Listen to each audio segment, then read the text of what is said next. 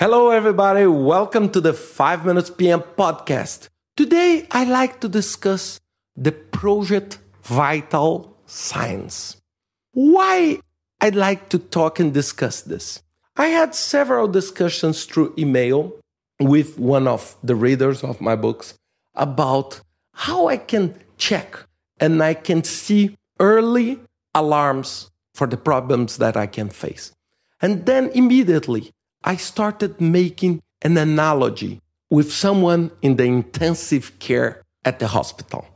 If we go to the intensive care, what we can see there, it's the bed with the patient, and maybe in the back, a huge amount of equipment that will control the blood pressure, the heart, and all vital signs to make sure that we are monitoring the patient 24 hours a day. Why we do this in the intensive care is to receive early signs, to receive an alarm if something wrong happens. Now building the bridge to the real life, to our project management life. We need to develop all the vital signs for our project, like we did in the intensive care unit. And the question now is which will be the vital signs that I will be using in my project? So I'd like to make four quick suggestions for you. First one, time. I'm very confident that time is a very good way of measuring problems, but not solving them.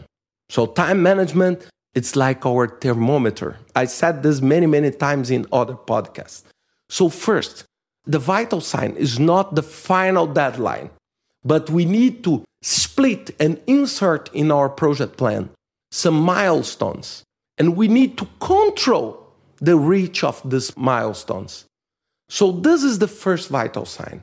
So, to have a milestone chart where I can see if any of my critical and my top milestones are changing, are moving to a later time. So, this is the first vital sign. The second one is the cost. So, I need to break down the costs into resources and also project phases and tasks. And I need to control this and create index of reaching and not reaching the costs. If I'm using earned value, I can do this using SPI or CPI or other measurements inside earned value. But if I'm not doing that, I need to make sure that the money I have, I'm spending it properly. So this can be a number, this can be an index that shows how I'm performing in the cost. So the first one time, the second one cost. The third one is risk. I would strongly suggest you that you produce the risk list for your project analyze them, prioritize them using qualitative and quantitative methods, but also monitor them.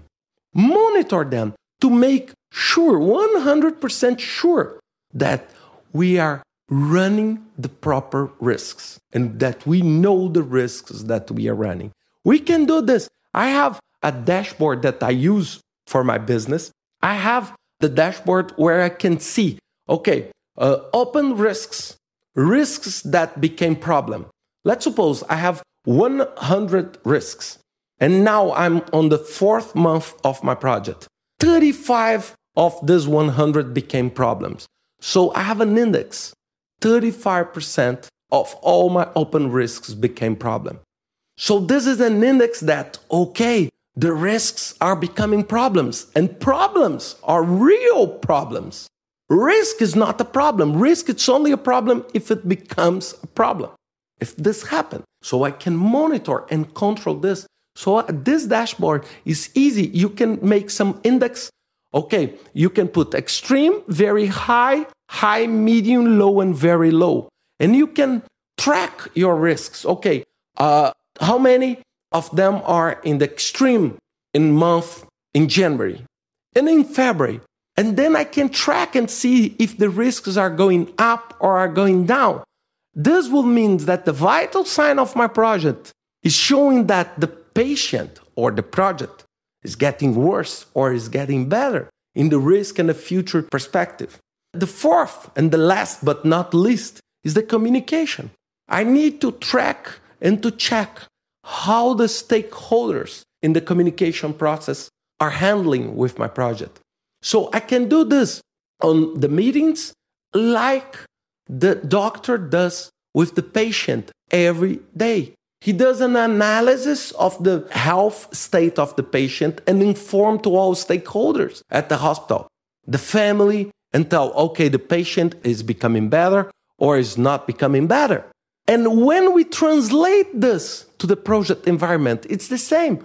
We need to do a control and a checkpoint, a change control point where we can analyze our project based on these three vital signs to prepare the fourth one and see, okay, how I'm communicating what's going on in this project to avoid more risks, to avoid more delays, and to avoid more cost overruns. So these four vital signs, communications, risk, time, and cost. These four will show. A lot of people ask me, why not scope? Because sometimes scope is directly related to time. So you can check on the deadlines. Okay, maybe a milestone wasn't met because of a scope. So the vital sign will show me a problem, and then I need to look all project documents, what is going on, to understand why that vital sign that is shown on the time side is related to the real problem that I'm having in the project. So think always if we do not have the vital signs, we are not controlling effectively our project.